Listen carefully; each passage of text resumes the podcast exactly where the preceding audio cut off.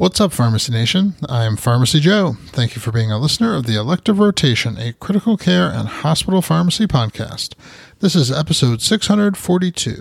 In this episode, I'll discuss some new data on intermediate risk PE treatment. I have all the evidence supporting today's show linked up in the show notes at pharmacyjoe.com slash episode 642.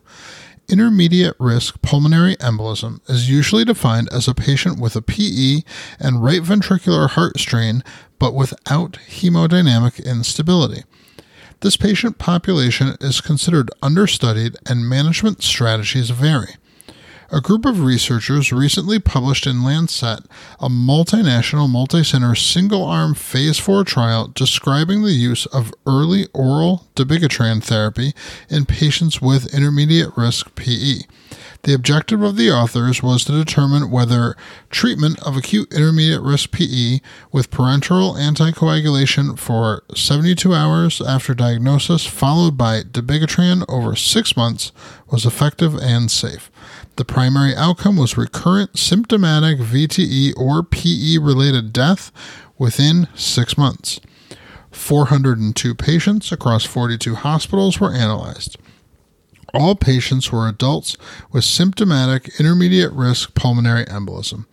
After receiving parenteral low molecular weight or unfractionated heparin for 72 hours, patients were switched to oral dabigatran 150 milligrams twice per day following a standard clinical assessment.